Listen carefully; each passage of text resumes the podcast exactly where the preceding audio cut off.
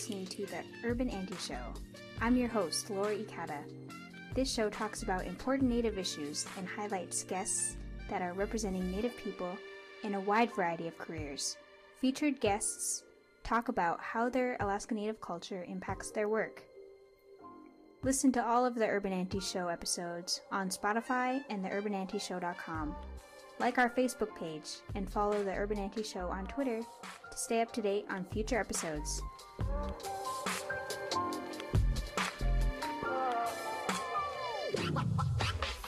I'm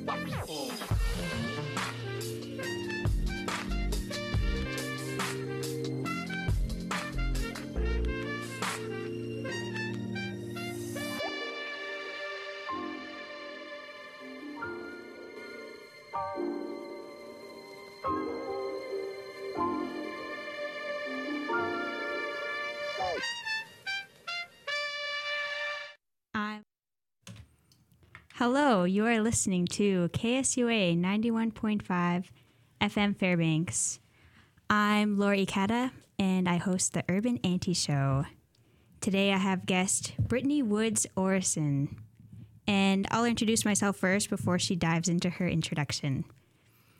Lori Ikata Sauza Dehun Danaka Helte de Ludenith Asesni, Ita E Johnny Kata Bauza, Ina A, Misty Carlo Riley Bauza, Setsu Uza, Donna Riley, Yeth, Madeline Riley, Setsia Uza, Thomas Heislip, Yeth, Rocky Riley, Yeth, James Ikata, Senior Gayla, Nulato Hatan Eslan, Fairbanks Lesta.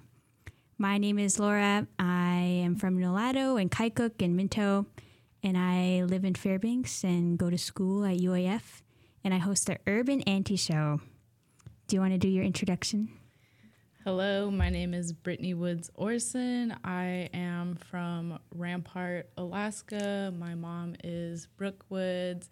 My grandma is Janet Woods. My great grandma is Judy Woods. On my mom's side, uh, I went to Mount Edgecombe High School where I met Laura Ikata. Yes. I heard about her beforehand and knew her from my classmates. And being living in Fairbanks, all of us natives run into each other here and there. And I knew Laura was my predecessor, the next big thing of Mount Edgecombe. We were both uh, super athletic, did all the sports we could, all the academics, and we also both went to college and wrestled for a while. Uh, went to Menlo College where I wrestled for the women's program and earned my psychology degree. And so both my senior years, I was blessed with the presence. Yeah, you guys are national champs. Yes, I struggled. I struggled those first financially, academically, physically. College is hard. Yeah. Um, being first generation, being out of state, being one of the only Alaska Native students on campus, it took a toll.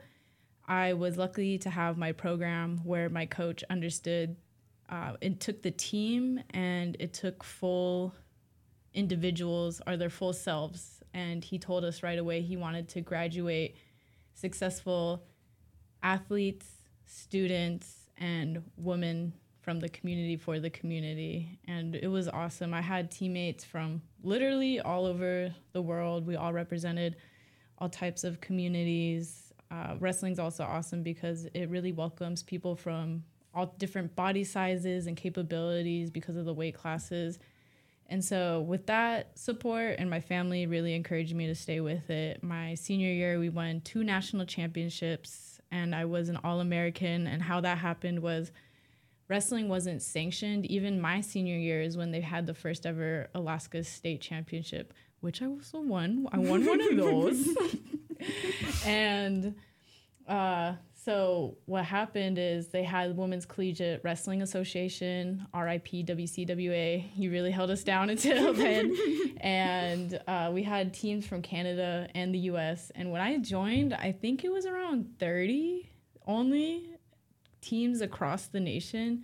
And then by the time I graduated, it was almost double that and i'm for sure it's way past that and mm-hmm. it's it's an awesome time to join wrestling because you can be a part of a program that has success or you can help build up a program which i kind of witnessed. I remember my freshman year and we got seventh place. That was a huge deal. And then we got fifth fifth and then we won naia and wcwa so that's that.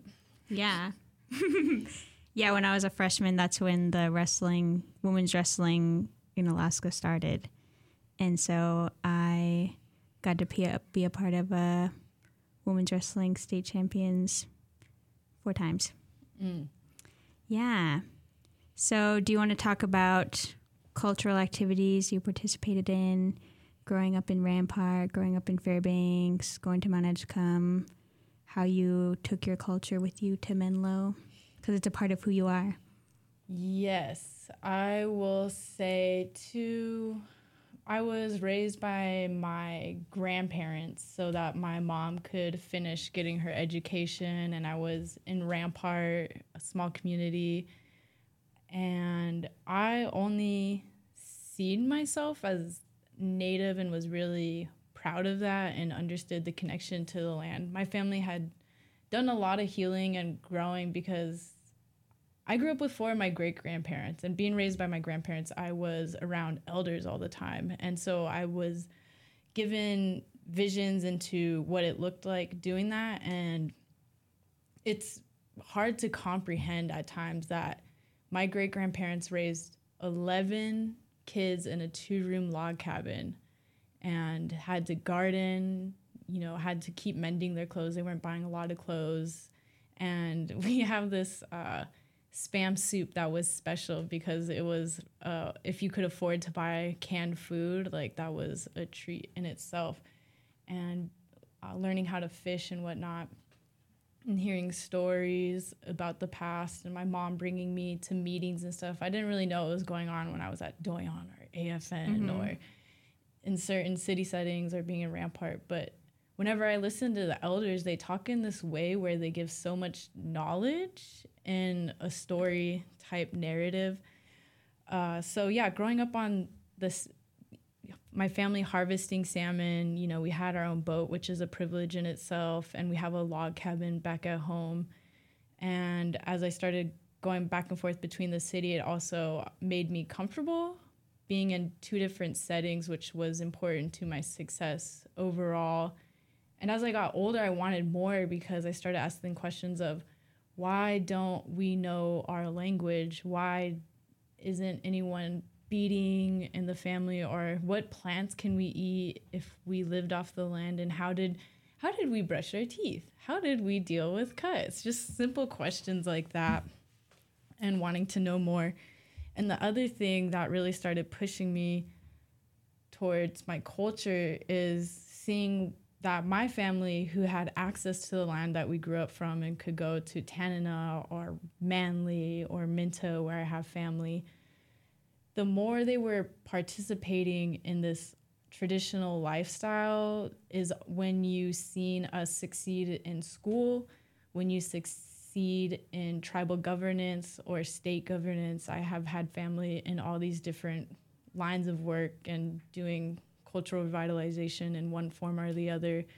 On the other end of it, I have family who struggle with addiction, who struggle with um, being in school or maintaining jobs or having consistent housing. And I didn't even know what colonialism was, but I'm like, there is something here that I don't understand. And so my family, because I was, my, my dad's from uptown and my mom's from downtown. So I'm mm-hmm. related to all of town, is how I say it. uh, I was just given a lot of love. I had so many people taking care of me, and just that, wow, uh, just being able to feel like I can do anything and know I have so many people to lean on to, it really told me I was like being told I was going to go to college and having success. So go to Mount Edgecombe. I participate in the dance group. I remember I remember one time we went to Hel- Harvest Devils Club, uh, just participating, and then also having students from every region. It was constant cultural sharing, story sharing.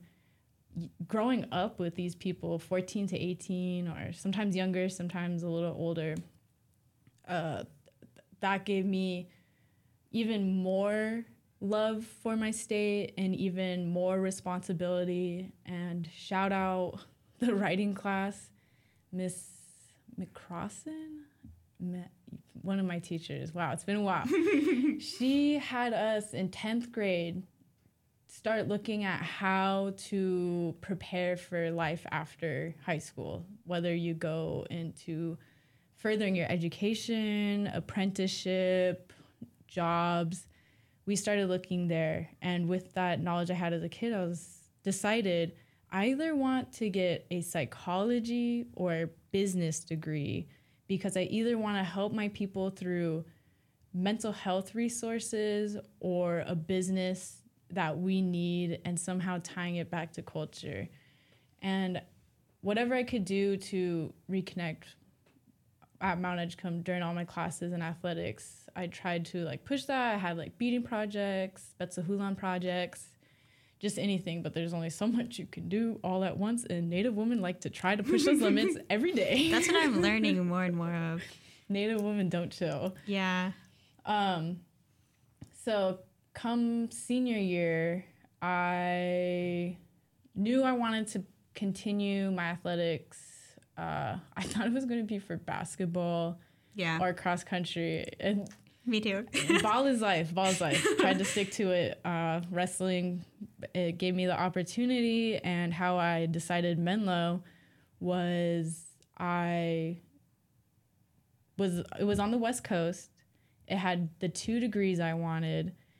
The coach was the nicest to me. Checked in, and it kind of had the best scholarship, but it still cost a lot to go there. And with all the struggles that I did have and being the only Alaska native, being the only person from Alaska, it did get really lonely at times. Interestingly enough, I found my native community on Twitter.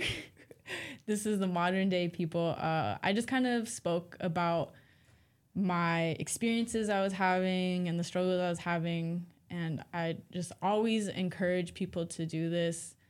So much of um, things, bad things that happen, trying to, uh, is when we don't understand what's happening or we don't ask for help.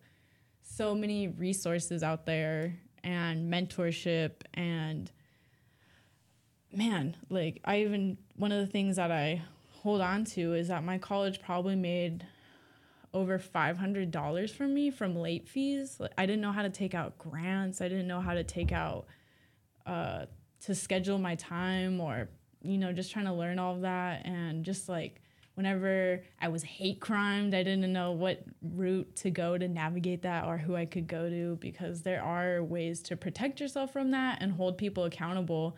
But when you're so burnt out and you know you only have two hours of free time a day, like you can't do it all on your own and you shouldn't do it all on your own. I was lucky to have even man, the first day I went onto campus, I had I had flown for over over about 24 hours. I bought the cheapest ticket one way. I do that. I get onto campus. I'm exhausted. I start checking in. I get to the business lady and she looks up at me and says, "You can't go into your room until you pay us $4,000 because you haven't been responding your emails." And uh, luckily my teammate she runs into me and she says, "I recognize you." I'm starting to cry. She I explained the situation. I'm calling my mom, my grandma, trying to find if we like can pay this thing together and figure out from there. And I ended up having to take a loan, but I got my coach and was supported in that way.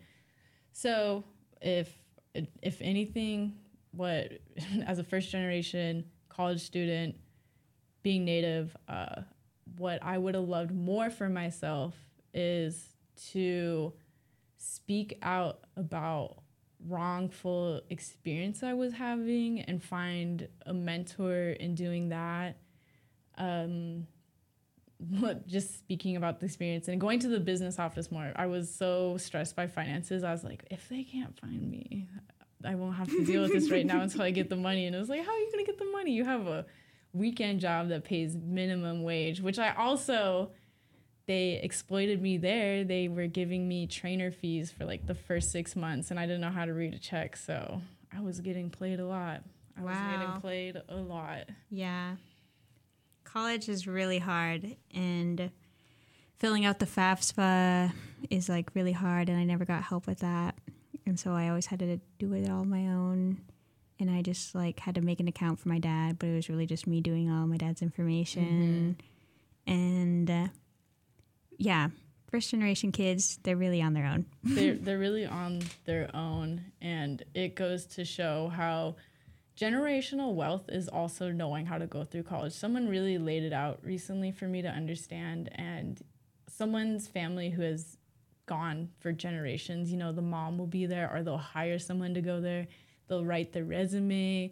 They'll tell them what to do here and there and I also learned because I had friends who were million billionaires, honestly, who probably they would pay all their tuition at the beginning of the year and you got a discount for paying all your tuition at once. So it's actually more expensive to be poor. And mm-hmm. all of this is to say the system is rigged. The system is rigged. The system is rigged. And there's like a history of um, allegedly allegedly i heard a story from someone that there was this like group of students that paid a professor to do all their work back in the day. No further comment but uh, moving on. Moving on. Can you talk about um, the native issues that matter to you? Because you're a very outspoken person. Your mom your grandma they're very outspoken women. They always speak up at doyon meetings mm-hmm. and TCC meetings. Can you talk about some of the most important things to you? I will say, trying to think of what started all of this. Definitely being able to harvest salmon, which is an issue that my mom, Brooke Woods, has took on for years.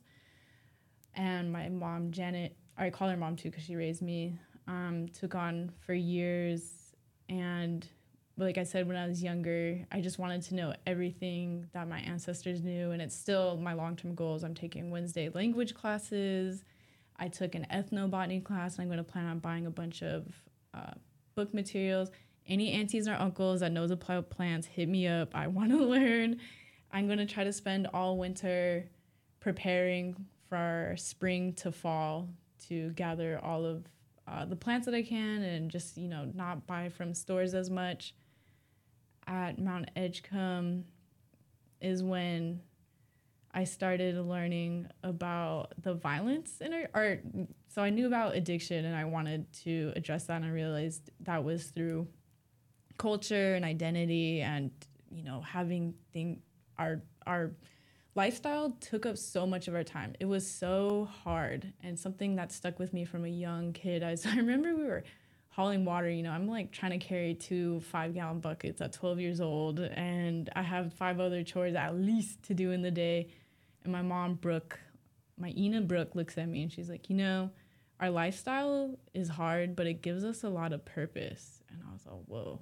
Some people don't have that. I remember just going back to elementary school and learning that other people don't have fish camp to go to or mm-hmm. they just live in the same place all year and i was like whoa couldn't be me mm-hmm. not for me um, and then when i went to mount edge i mean not mount edgecombe when i went to menlo college by the time i was my junior year i was really getting I was really starting to learn my way there and being able to take care of myself. I got a few big grants that so my junior year like I didn't have to pay anything out of pocket. Shout out all the native institutions and people that give scholarships. It really does add up. Um, and I started working on having Indigenous Peoples Day because my college is in Atherton, California, which acknowledged Columbus Day, and I wanted to change that. And so I started for two years. I held a table during that day to show native. I bought my college bought a native map of like kind of the traditional lands. I showed native artists and businesses and I forget what else. And I oh I also tried to start having um, my campus acknowledge whose land we're on, which was the Ohlone people, and that is just a language group. I think it's the Muwekma Ohlone people, and that also was a hard experience in itself because I just always remember this crusty old white man coming up and like I don't get the importance of this, and it's like of course because you don't know who your people are. I don't remember what I said then it escalated quickly because my beginning of my senior year, they found ancestral remains in a closet mm. in cardboard boxes. Mm-hmm. Just and the teacher went up to me and she's like, I know you're an advocate for your people and I would really like you to be a part of this project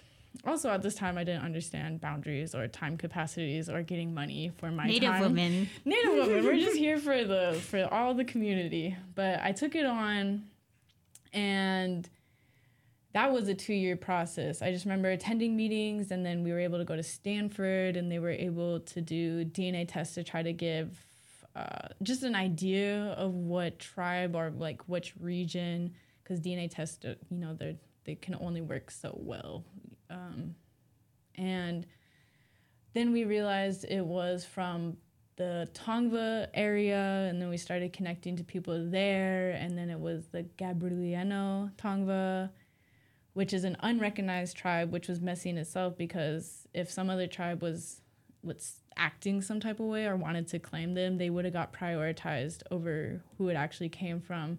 And so it was two year or a year after I graduated um, two years because I was on my road trip. Well, I graduated. I live in the Bay for a year. I get in a culinary degree or a culinary career. Um, pandemics happens. I'm in it, and also culinary is so racist, sexist, homophobic. Lazy people thrive. Uh, men are disgusting in the kitchen. That was my experience in the two places I worked. So I was like, wow, I really have to go for something because I don't want to keep working in what's no longer my career. Because by this time, I started reading up on indigenous literature. I started like trying to attend things online that I could go to, and all the time I was working on this. And it was during uh, the George protest. George Floyd. George Floyd. I was like, I knew too many cousins George. They all came to my mind at that. Um, that our campus made a statement about supporting Black Lives Matter, and then all of the black and brown students were like, "Oh, really? So what about this experience, this experience, this experience?"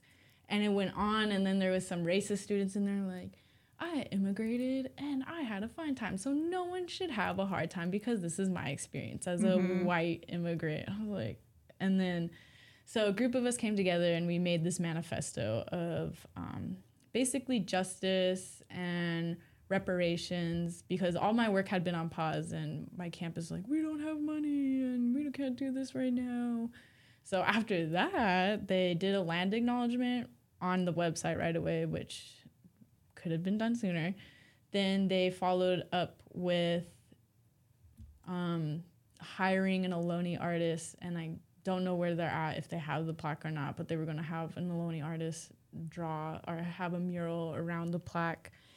And then they finally had money to do all this work. They were compensating the women who were doing the time, the aunties who were like taking care of trying to figure out the story of these remains. It was really interesting. They had like, it was gifted to our campus, which is disgusting in itself. Uh, it was found on an oil field.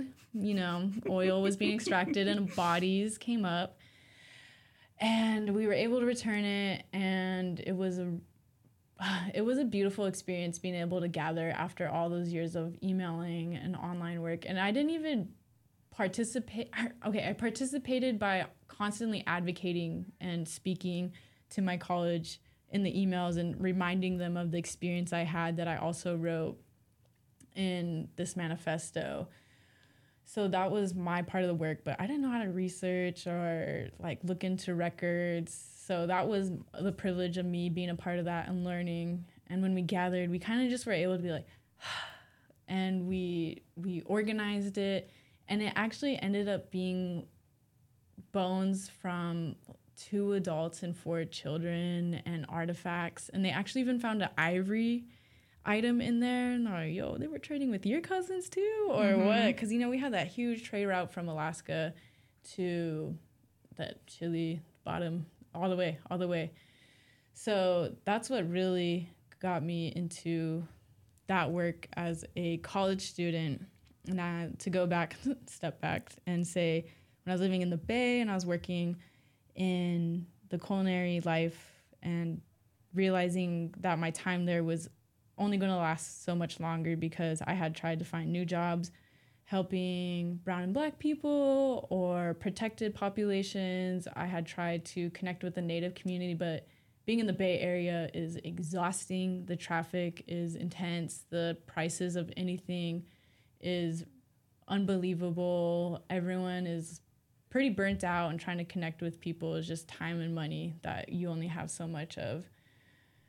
And I was looking at other places to live because I wasn't ready to return back to Alaska. I was like, once I do that, I'm going to be there and I'm trying to see the world. I'm trying to experience, learn more, get more stories because that was a huge part of my college career. My main friend group was Laotian, Peruvian, Black, immigrant, all of that. So I started reaching out to friends in different states and was like, "Hey, if I started driving around, could I stay with you? I don't have I won't have a job. I'll just like buy groceries." And I wrote a mission statement and what was the purpose of this drive. So this was around November 2019 and I was like, I want to learn about the land, the waters, the stewards, and what's happening in these places. And I want to reconnect with my friends in a safe way. So by this time I had my vaccine, roll around February, I write my two weeks. I have a car that's paid off. I like calculate my finances that I can be unemployed for five months and be able to take care of the expenses and the other goal is to find alignment and reciprocity in a career that respected that too, that had the same values because I might I was not in a native community. I was struggling in the Bay Area to do all this and you know, being friends with people that no longer have the same goals as you or they can't give in the way that you need to. And so that's what launched Alaskan on the Road. That's my current at on everything if you want to see the wildness of it. um, I went to throughout California, Washington, Oregon, Colorado, New Mexico, Oklahoma, connected with a lot of friends. Um, and started learning how to record videos, do the captions to be accessible, try to be an ally to all of my peoples, peoples with disability, immigrant, um, all of that. and it led to a lot of rich experiences and it was also the first time that i had alone time growing up in a big family being in dorms living with another family after i graduated. Um, a lot of healing was in some tough situations and friends helped me out and um, what kind of then now led to my career is I had been looking for work this entire time and it was hitting my fifth month and I was like, wow, I really have something has to happen. And I already knew too, if this didn't work out or something didn't happen, I would have to stop and rent somewhere and, you know, like start doing Uber drive, Uber Eats or something, or I'd have to go home. I gave myself like I didn't just willy nilly this. I was mm-hmm. very uh, responsible. And then my mom, who had been forwarding me jobs, other people who knew I was open for work were forwarding me jobs. And then I get this one for AKPIRG, Alaska Public Interest Research Group, and Native Movement. and it was interesting because I had just um, applied for Native Movements film class for climate justice, and I had applied for one or two other jobs. But this one was interesting because they're like, we're not even going to post this. We're just going to ask through our networks, and it's for a broadband specialist. And I was like, what's broadband? and that's where I started. so I was like, let me look this up. And I do, and I understand it is internet and connections. And the job description, which is what I still do this day, is educating users, creating a network of advocates, and influencing policy to best serve Alaskans. And so I researched both programs, which I was like, this is unreal. You you gotta be kidding me. It was just Native Movement, they are focused on indigenized leadership and just communities for all healthy, sustainable. Native our AKPIRG is focused on consumer advocacy through the forms of good governance, economic justice and energy issues and Native movements. Some of theirs is gender justice, climate justice, environmental justice, indigenous media. So I like doing my research about these orgs, and they're part of this Just Transition Collective, which I learned about, and I learned about the Jemez principles, and then I'm reading the Alaska Plan and Alaska's blueprint for broadband future.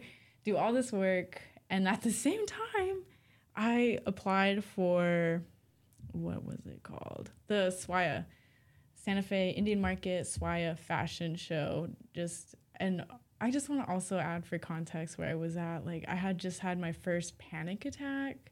Like I ended up in the hospital because I thought I was dying because I couldn't like my heart was beating and my limbs were like out of my control. Um, I had just connected with like two people who are fundamentally like so part of my healing my life right now. And we just had an amazing time. And then I was house sitting and like I really had to confront like all my healing, what I wanted to do, and just experience those emotions and let them work through them, you know, not not ignoring them, not going around them, but going through them. Um, and these opportunities presented themselves so I wanted to really make that point because when you focus on your healing and reciprocity and your boundaries and protecting who you're around, um, it might you might hit really hard points in your life. And when you do healing, it kind of brings up more healing that needs to be done. And it's an ever going journey. And with that said, it's really about your practices you have in the day, your your inspiration, your guidance, your support, your mentality. And I credit so many people who brought me there and got me there to be at that point, work through it, and then all of these opportunities presented themselves. So I'm working on this application. Then I'm back in the Bay Area and I'm driving to New Mexico. I have the most phenomenal week in New Mexico, Santa Fe. I meet all of these indigenous women, and I will say, indigenous women are holding it down a thousand percent. They are working on their healing, they're taking care of their families, they're going for audacious goals. I don't know what that means right now, but it feels right.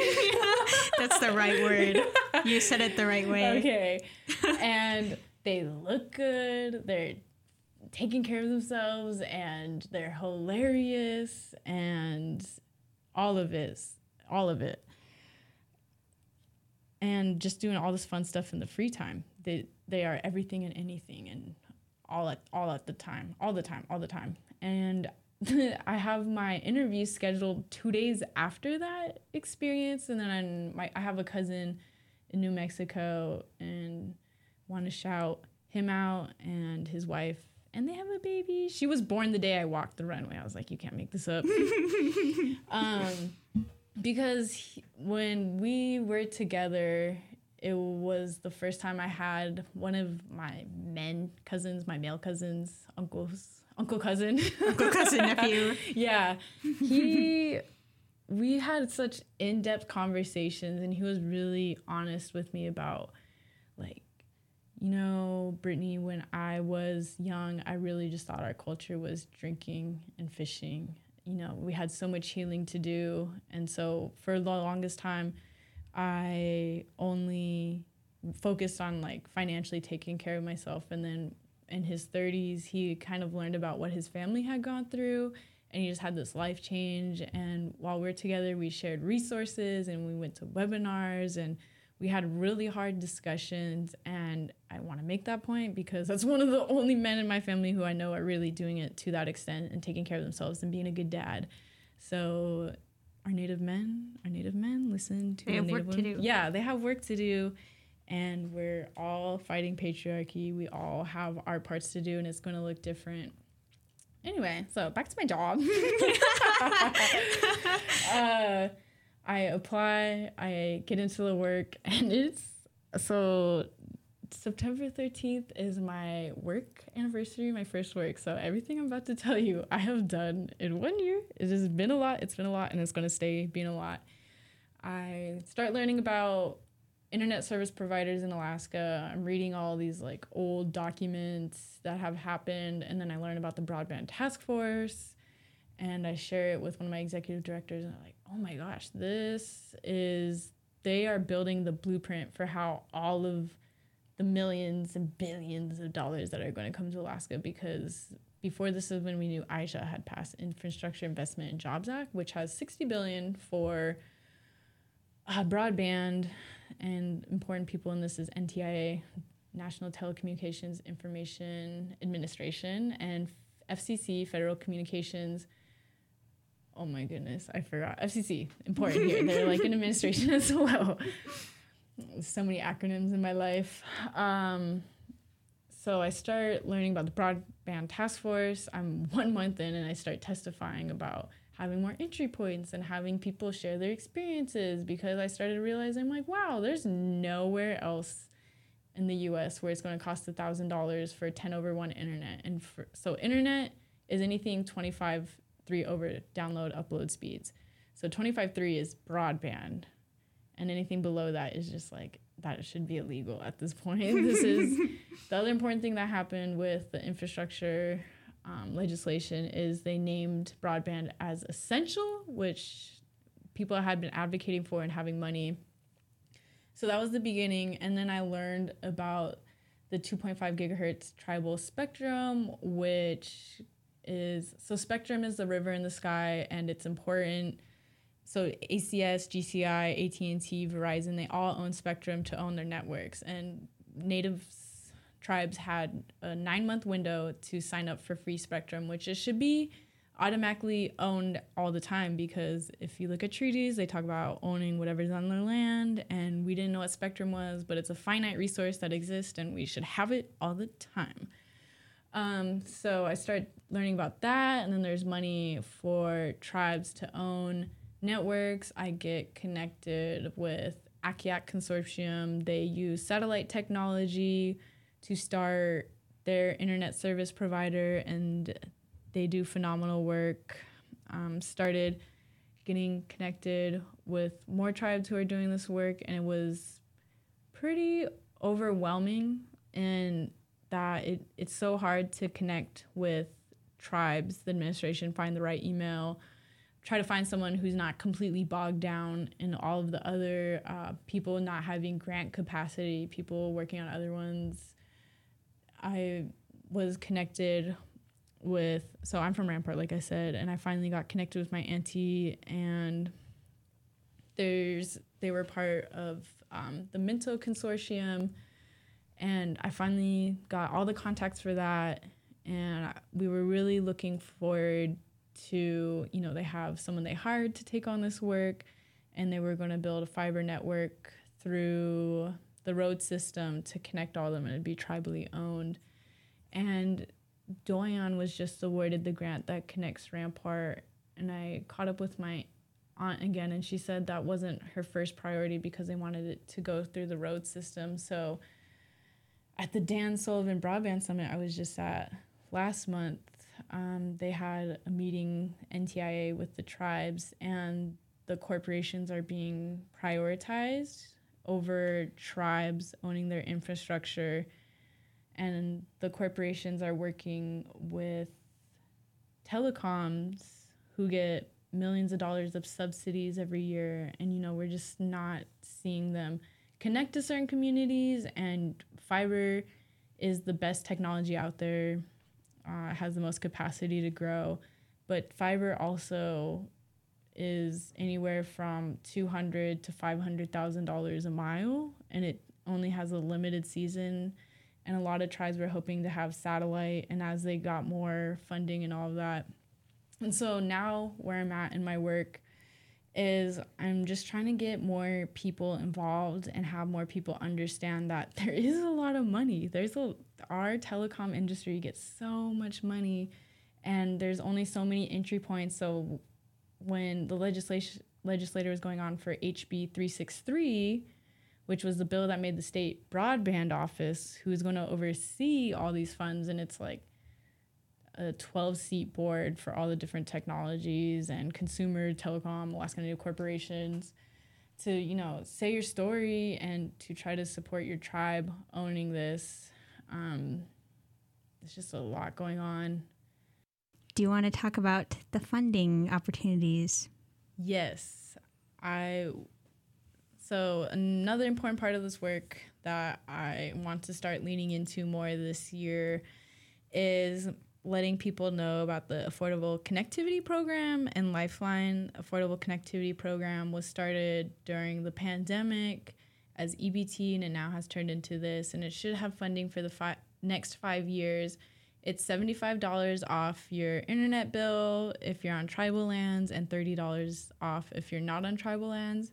And guess what? All of Alaska counts as tribal land, so everyone can get $75 off. And hopefully, this leads into more helpful things. Lifeline is a free smartphone and talk and text, and you're allowed to have both. Um, one of my previous coworkers worked on this, and some people had struggled getting both, and they really had to advocate to their ser- service providers, and um, we called FCC, and you are able to have both. The other important things I wanted to talk about for all my tribal administrators listening or whoever else to get more people involved is the US Treasury has a tribal capital funds allocation. They have extended this deadline months and months again. Um, I believe it's now September 12th. Anyway, it is $167,000 for every tribe allocated. So you just have to write a really short paper on what you're going to do with this money in regards to broadband. This could be for devices, this could be for a building, this could be to buy more infrastructure, and those were the main three I wanted to talk about. Great. Very important. So try to advocate to your tribe, tell them about these opportunities, and where, what are the websites where they could learn more? I would like to also share my work email, Brittany, B R I T T A N Y, at akpirg.org, Alaska Public Interest Group, A K P I R G.org. Brittany at akpirg.org. You heard? Um, I am trying to bring more people to the resources. These are various websites, but this is the U.S. Treasury's on that Affordable Connectivity Program. You could just look that up. And um, a resource I really like to share is the National Digital Inclusion Alliance. They have a lot of FAQs for that and who qualifies, and their national organization that especially focuses on. Um, they've talked about like immigrants and people who might struggle to get these resources more, but it really is for everyone, and there's um, ways to get it. Another resource I want to shout out right now is uh, Institute for Local Self Reliance. They have an amazing list of tribally and municipality owned internet service providers um, with all of the struggles that I named earlier in Alaska and trying to enter this work, I did just want to like lead this into a positive note of there were tribally owned internet survive internet service providers before all this funding and there will be after. And like the biggest thing with trying to get more people in learning about this is we just want more transparency. And what I've learned in this work with broadband is there's the space and capacity for everyone to be involved. And those closest to the problems are closest to the solutions. The thing about choosing and deciding these plans and how the technology is is you have to be really educated about the land. Even a tree can ruin your internet connection if it's like in the way between the tower and the satellite or if something interferes microwave towers or the connection lines between everything. Um, also, what I am going to be focused on in my next year is digital equity and breaking that down into digital literacy, appropriate devices, adequate service, and affordable service. So you should be able to buy the speeds you need for how many families at a price that's affordable to you. Um, Alaska Federation, oh, oh, so many acronyms. Alaska's Federation of Natives has a huge grant they were awarded for adoption and use. There's a lot of people who are doing this work, and I'm trying to be more in it. With uh, Rasmuson Foundation has been put in charge, or they're leading the way for the state digital equity plan because we were only given a few hundred thousand dollars, which back in few a few years ago I would have been like, wow, that's plenty. But now that I'm in the work, I'm like, you only can do so much. Like some people do that on one plan for one city. So they added some extra funding into that, and they're going to be hosting listening sessions. I went to one of them after Dan Sullivan's summit they had at their own building, and with this equity planning, this is veterans, elders, youth, people where um, English is their second language and whatnot. And my biggest point too is I cannot tell anyone's stories, nor do I want to. I don't know what's going to be like trying to create an email or get the right device if you have these certain um, issues and i also really advocated i'm like alaskans already like together we like to be together we have events throughout the year being in this work i'm trying to connect with more people and i'm like seeing more groups because also i had lived out of state and now i moved back home and i'm doing this work and it's so beautiful to see. I both of my organizations are part of the Just Transition Collective. We hosted a summit and we're trying to do more work throughout the year. So that's another place to tap into my orgs or broadband. We're trying to have more locally owned services. Um, with that said, digital equity, I think those were all my main points. Cool. I remember when in Minto when we first got internet, I would just wait like 10 minutes to load stuff. That's mm-hmm. crazy to think about now. Because mm-hmm. I'm paying GCI right now for the fastest internet I could get, like two gigs. And I can imagine going back to anything else. Yeah. It it's interesting just thinking about the journey of internet through Rampart because I didn't think we I don't know when we first got internet, but even bringing it back more, we didn't get electricity till the 70s and I never really thought about that, but I'm like that's not that long ago. Mm-hmm. And then when I was in high school, we could sit outside the tribal administration building and get some internet to um, because the other thing that happened in the story I like to share that I, as I've gone into this work and I was talking to my community, when all the IJA funding happened after all these years of being ignored, United Utilities, who's under GCI, they finally brought service to to Rampart, and they set up a tower like before winter, and it cost three hundred and eighty five dollars to turn on, and people used up that in three days and one of my cousins told me they were charged 1600 for service and you know this is just like scrolling. This isn't anything intensive and big family. Um, and on top of that the tower sunk by that spring and it was set up and i'm advocating for the local people to own it. And this was in the 2014 Alaska's broadband blueprint, but they said a 1% increase in broadband it it's equivalent to like millions of dollars thousands of jobs. Um, it's good for healthcare savings co2 savings. It has a lot of physical direct implications and if we weren't in the situation we are now where we have people in rural low income rural communities who are already underserved having to choose between internet service or whatnot, this wouldn't be the issue. But that's why I just like continue to encourage people to participate and have locally owned because these are jobs for ourselves. We can see this in Akiak. They employ their own people, they hired a lot of people to do this work, and they control the prices. Like, you want the person who's going to control the prices to also be a customer of that service. And so I'm hoping now that Doyon is leading this project that they will hire our own people, they will show how the costs are going to be. Um, my auntie hasn't heard anything back. I don't know what that's going to look like. And it's just a work where we all can participate. That's the awesome part of it. There's room for all of our voices. Yeah. We want people to move home, so we want there to be jobs and we want them to have livable wages.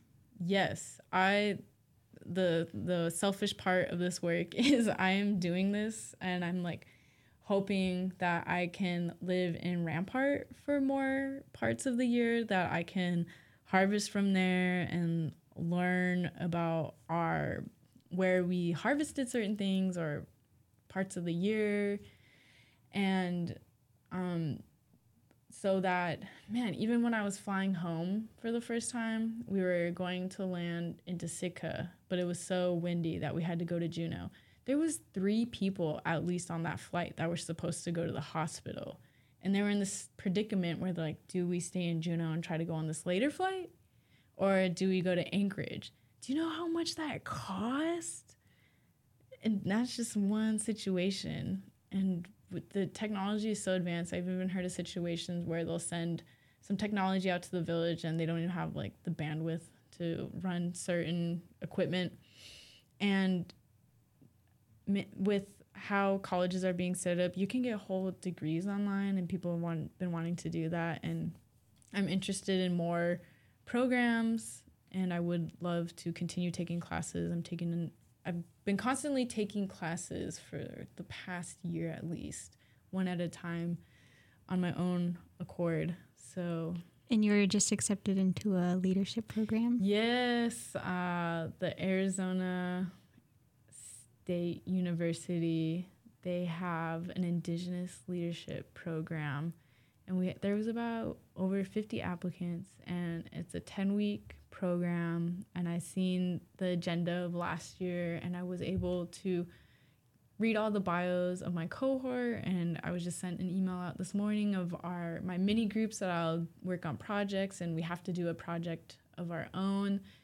I'm excited to do that because so many of our relatives down in the lower 48 have tribally owned internet service providers and I see so much inspiration being in New Mexico, the other thing too is they have um, native music events and native owned businesses, and I just see so much of what Alaska could do. And another source of inspiration, actually, National Congress American Indian had a meeting this year, their mid year meeting in Anchorage at the Dena'ina Center, and they had various uh, presentations and talks on broadband. And one of the women, she's from Nez Perce in Idaho, and she was talking about when she set up her ISP that she started by just getting grants for what people were doing in the community. She's like, if someone's helping kids with tutoring, that's an internet grant right there. If someone is taking care of elders and feeding them on their own accord, that's another grant right there. So that's the other point. If we we just need more champions in our communities and we need more mentors and to talk more because the other thing I realized with this work, there's no central place for people to talk about broadband and what projects are happening and up to date. So I've been trying to host more conversations and connect my mentors and who's helping me in this work together. And I have people who are like, if you ever get confused, because I am, I'm gonna be straight up. It's it's learning on the go, and that's the other thing I love about this is there's so many more jobs where we won't have to go through the education system. And if life was different, if whatever happened, um, I would have liked to bypass college and kind of gone into a career like this, serving my community without a Western education. I would have loved to be so more further along in my language revitalization, revitalization, in my harvesting practices, in my traditional tool making. So that's the other thing I look forward to is people having more career paths at I attended an online Pew Research Summit, and they said there's about a 200,000 plus person need. That's going to have people fill in. So there's so many more careers. And I will say, too, demand more because everyone complains about people not wanting work. And the real root of that is people are no longer working insane hours for low prices like we all deserve better and withholding our energy and withholding our education to get the careers we deserve is what is happening. Mm-hmm. Yeah, I've been seeing a lot of talk on that too. Mm-hmm. And what is your hope for Native communities in the future? What is your hope for Rampart? I'm gonna I'm gonna paint a big picture Kay. because this is what I started seeing as I've gotten onto the path I am now. Alaska's in this really interesting situation where we have ANCSA, Alaska Native Claims Settlement Act, which gave us corporations instead of reservations. And I really went to the communities where they had that, and it's just so different. It's incomparable to what other Native people in the world have. Because if we think about our relatives south of the border who many live on the border and their communities were separated by that they even have less acknowledgement and less resources and so with that said um, being inspired by also the covid vaccine rollout that happened in the state you know we had the most people and we got to our kids first. And while we have one of the smaller populations in the nation we have the most difficult navigating of circumstances like our extreme weather, our like long traveling, huge state, um, most of our communities being off the road, which is also all the same reasons why it's hard to build out broadband and we should all be working together. The other thing is there's so much money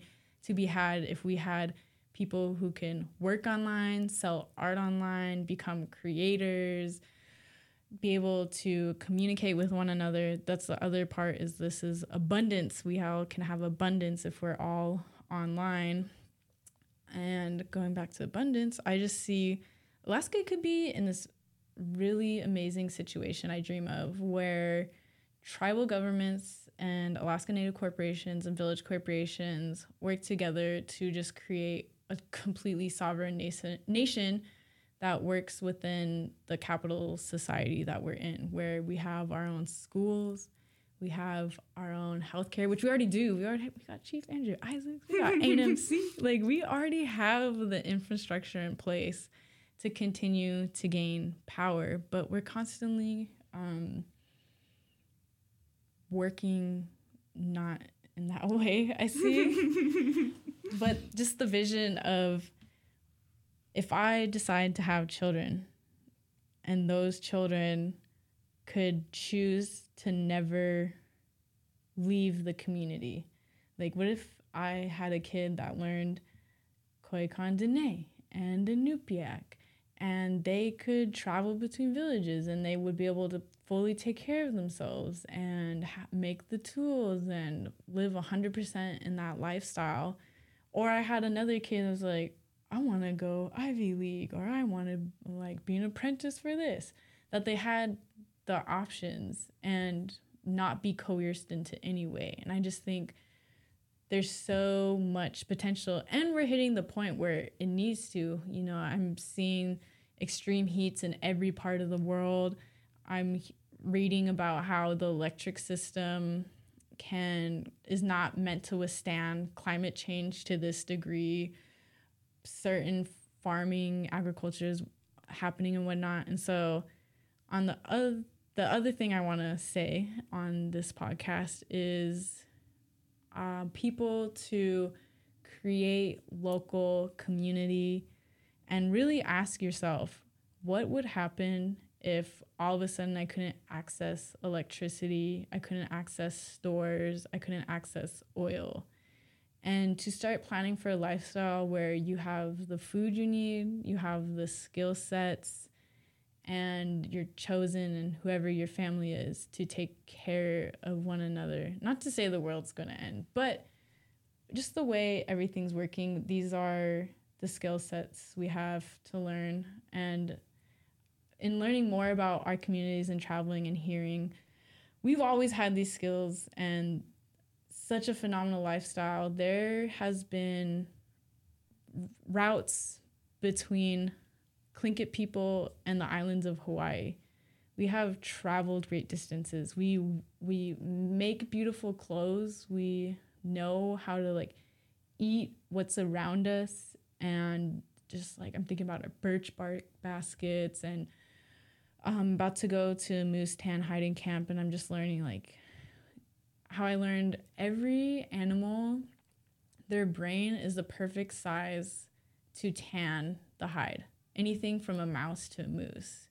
Like the world has just given us everything and we just always had a good time like mm-hmm. before this and after that and i just like hoping in my wild conversation of a hundred thousand things i'm saying that people get that there's so many existences out there there's people that never got on the grid quote unquote or been online or entered the system and there's so many various ways to live and i'm just hoping and that people have the autonomy to live in a way that brings them joy and not hurt others. Like we all could be abundant and we can recognize how we choose to live and how we identify and who we want to love. And um, future of Rampart. Future of Rampart.